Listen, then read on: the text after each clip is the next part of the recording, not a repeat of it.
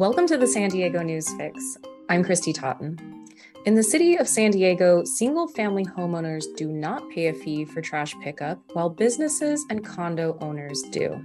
The law is 103 years old and known as the People's Ordinance. This November, voters will have a chance to repeal it. David Garrick covers the city of San Diego for the Union Tribune. Um, David, San Diego City Council members voted seven to two Monday to put this on the November ballot. Who's for it and why, and who's against it and why?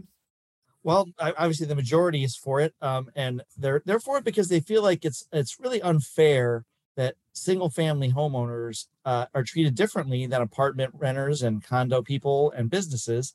Uh, and they feel like it's just un- unfair for the city to give a free service to one group of citizens and not give it to another. And there's other reasons. That's probably the primary reason, but also um, they feel like the city is st- struggling for revenue. The city has so many things they need to pay for, they don't have enough money, and they basically spend about 50 million a year on this subsidy. So if they eliminate that, that'll be a positive. And another element is the climate action plan environmental concerns. A lot of, of cities have tried to get recycling rates to go up with programs that have incentives like pay as you throw. The more you trash you throw, the more you have to pay. But when you hand it out for free, you can't do that, right? It's free. Free is the same. It's always free. So if you're going to start charging, that also gives you the power to do like a pay as you throw incentive program. What was the thinking when this was written in 1919? You know, I wish I was back there to, to really tell you, but from what from what I read, it had something to do with hog farmers, and uh, so uh, we, have written a little bit about this. And and this, there was corruption where the city was taking their trash and reselling it to other people and making a profit on it. So the argument was, "Hey, city, you're doing a net naughty boo boo. You shouldn't do this. So you have to you have to provide the trash for free, uh, pick it up for free if you're going to make a profit off it, right? So the city was charging to pick it up and then selling the trash for another profit. So that's my my gist, but I wasn't there, and you know I've read a little bit about it, but I have to I haven't done like a history paper on it yet. Wild. Okay, I hadn't heard that. Well, proponents say that free trash pickup is, you know, said to cost around $50 million a year. If this law is repealed, what could be done with that money? Well, they could do anything with it because it's general fund money, but the thought would be that they would enhance neighborhood services and then maybe increase salaries for employees, which are San Diego has the lowest salaries compared to other cities in the whole region. It's like 20 to 30% less. It's one of the things the city struggles with, sort of to keep quality personnel and to attract quality personnel.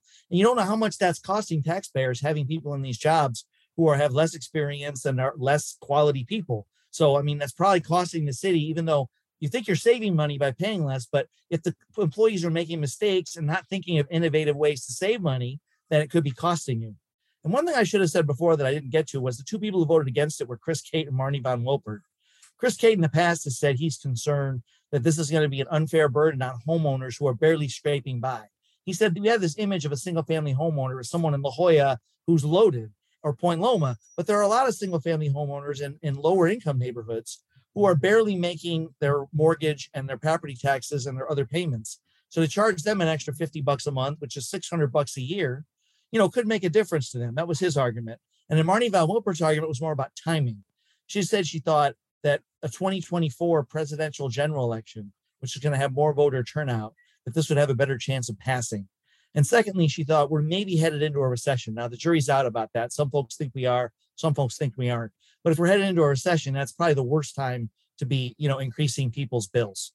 Um, you know, but but the proponents have made a point very carefully to say that this isn't going to happen tomorrow, even if voters approve this in November. Then the city would do a two-year analysis of how much it costs to deliver to, to pick up trash, and then they would figure out who has to pay what part of that. So the, the people won't see their bills go up. I would say the earliest 2025, but probably like knowing the way government works, probably 2027, right? And, and of course, that's assuming this this passes, and there's no guarantee this is going to pass.